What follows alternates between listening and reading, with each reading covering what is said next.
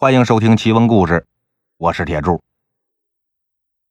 上一集咱们说到啊，吕玉捡了个搭裢，又在客栈里边呢遇上了个丢搭裢的人，他就琢磨了：难道说我捡那搭裢是他丢的吗？有心想给他，但又一想呢，这万一是巧合呢？我得再问问。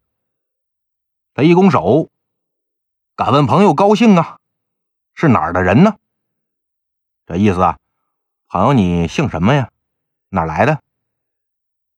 那人也拱手回礼，在下姓陈，是徽州人，现在在这个扬州闸口啊，开了个粮铺。敢问老兄高兴啊？啊，小弟姓吕，是常州无锡县的人。正好我回家也得过扬州，既然是兄弟遇上这事儿了，想必呢心情也不好。路上啊，别再又出什么岔头，反正我也顺路，就跟兄弟一起走吧。你看行不行？咱路上也能有个照应。这吕玉是琢磨呀，这兄弟一天马马虎虎的，万一我把银子给了他，他再丢了怎么办呢？反正我也顺路。我就把他送回家得了，省着中间呢再出岔头。陈老板这边呢，他也琢磨，出来跑生意的互相搭个伴那也是常有的事儿。而且说我都丢了二百两银子了，他就是想骗我，那还能骗我啥呀？路上有个伴也是好事所以就答应了。等到了扬州呢，吕玉和这陈老板也算是挺熟了。陈老板说：“既然都到这儿了，就上我们家待两天吧，也让兄弟尽一尽地主之谊呀。”吕玉心说：“我正不知道怎么跟你说回家呢，你自己说了，我就省事儿了。”就说：“那行啊，就叨扰陈兄了。”等俩人到了陈老板家，分宾主落座，就有下人呐给端上茶来了。陈老板说：“赶紧去准备酒菜。”啊！我要跟吕兄喝点下人领命就下去张罗酒菜。陈老板呢，就和吕玉聊着这做生意，还有这一路上的事儿。吕玉心说：“这陈老板是真有钱呐，粮铺挺大，宅子更大，下人也得有个十几二十个。看来呀，他这是个大户人家呀。”吕玉喝了口茶。清清嗓子，陈兄啊，你丢那搭链什么样啊？嗨，这都过去多长时间了，吕兄怎么还想着这事儿呢？啊，没事我我就问问，您跟我说说，那还能什么样？就一普通搭链呗，青布的，一头用白线绣了个陈字儿。吕玉点点头。是了，就是我捡那个。陈兄啊，呃，兄弟，我之前在陈留捡了个搭裢，跟你说的还挺像。我拿出来给您看看。伸手就从自己带那行李里边把那搭裢给翻出来了。陈老板一看，哟，这不我丢那个吗？吕玉把这搭链递给陈老板，陈兄您点点，看银子少没少。不能少，不能少！你这都给我拿回来了，还能拿我那点银子吗？这么着，里边啊有二百两，咱俩对半分，也算是我聊表谢意了。那不能够，我要是想要钱，拿走不告诉您不就得了吗？兄弟，我不是为你这点钱，就是怕你这一路上啊再出什么岔头，所以就带着搭理送您回来。现在这也到家了，所以才拿出来呀。给您看看，嗨，兄弟啊，你真是个大好人呐！陈老板一琢磨，这给钱吕玉又不要，但我是真心实意想谢谢他，那怎么办呢？哎，我呀，我正好有个女儿，十二岁了，但我不知道这吕玉有没有儿子呀？他要是有儿子，我就跟他做个亲家也不错。看他这成事本分的样啊，儿子肯定也差不哪儿去。我姑娘嫁他们家也不吃亏。琢磨好了呢，就跟这吕玉一拱手。敢问吕兄，令郎几岁了？这意思啊，就是你儿子几岁了？其实言下之意就是不好意思问你有没有儿子。陈老板这不问还好，这一问呢，把吕玉那眼泪可就问下来了。哎，兄弟，我只有一个儿子，七年前看庙会的时候丢了。至今还没找着呢。算起来呢，如果他还活着呀，现在也有十三了。那这么说，令郎丢的时候应该是六岁吧？正是啊。令郎叫什么呀？外貌有没有什么特征？小儿乳名叫喜子，走丢的时候呢？已经出过水痘了，所以这脸还挺白净，也没麻子，也没疮，只是这左边没角啊，四岁的时候摔跤，留了个小疤了。陈老板点点头，把下人喊过来了，说：“饭菜什么时候做好啊？”下人说：“都做完了，这就给二位员外爷端上来。”等这酒菜摆好之后呢，陈老板又跟那下人。耳语了几句，下人点点头，哎，就下去了。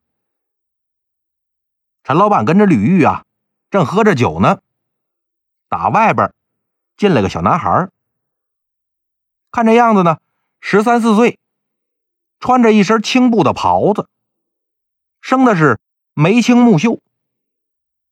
孩子进来之后呢，看桌上坐着个不认识的人，先是对着吕玉一一道地。然后又跟陈老板说：“员外爷叫喜子来，有什么事儿啊？”“啊，没事儿，你站那儿别动啊。”“吕兄，这孩子是我几年前买回来的，你看认不认识？”吕玉一听“喜子”，这怎么跟我儿子名一样呢？再这么仔细一看呢，长得恍惚是有点像自己儿子。而且这孩子左眉角也有个小疤了，看样呢还不像是新弄出来的。吕玉这心里边就有点小激动，就问那孩子：“你什么时候来的陈家呀？”“哎呦，有个六七年了。”“那谁送你来这儿的呀？你以前是哪人呢？”“这谁送我来的我就不记着了，只记着我爹呀，叫……”吕老大，我娘姓王，好像我还有两个叔叔，家是住在无锡城外吧。吕玉赶紧就起身跑过来，抱着喜子就哭啊：“儿啊，我就是无锡的吕老大呀，我是你亲爹呀！这些年呢，爹可找的你好苦啊。”喜子一听这亲爹来了。仔细看看吕玉，这也是看着有点面熟。那你想，六岁的孩子能记住啥呀？又过这么多年了，他记不住亲爹长啥样也应该。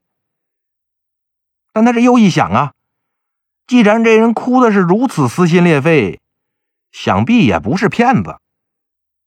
又想起这些年被卖到别人家，还见不着亲爹亲娘。心里边也是无限的酸楚，所以他这眼泪也掉下来了。等爷俩哭了一会儿，稳定稳定情绪，陈老板就把这酒杯举起来了。来，吕兄，兄弟，我祝贺你找回儿子。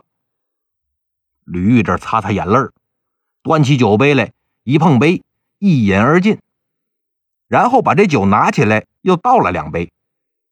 陈兄啊。我得敬你一杯。要不是陈兄你，我父子二人哪能再次相聚呀？